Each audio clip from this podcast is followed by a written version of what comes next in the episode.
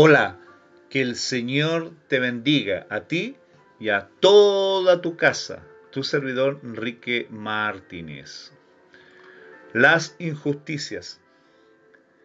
Has amado la justicia y aborrecido la maldad. Por tanto, te ungió Dios, el Dios tuyo, con óleo de alegría más que tus compañeros. Salmo 45, 7. Queridos y amados en la fe, les escribo estas líneas para animarles a poner nuestra mirada en Jesús frente a la injusticia que experimentamos o como familia o que afecta a los demás.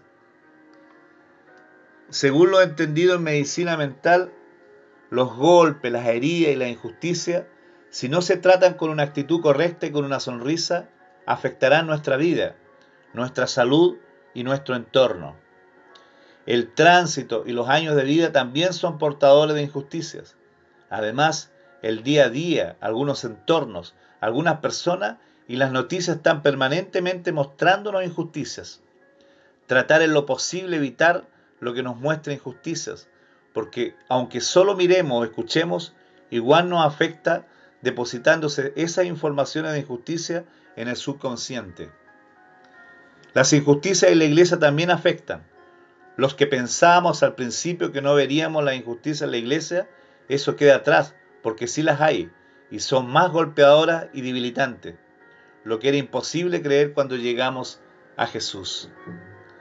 Es mejor sonreírle a las injusticias, dejárselas al Dios vivo y descansar en Él. Disfruta la vida, trata de reírte de ellas cuando llegan y gózate en tu Señor el mejor antídoto para la injusticia. Tú, Señor, eres mi justicia. En tus manos queda mejor esa injusticia, porque mi alma queda libre, en descanso y en paz para siempre. Y tu nombre es Jesús. Que el Señor te bendiga y envía este, esta reflexión a tus contactos.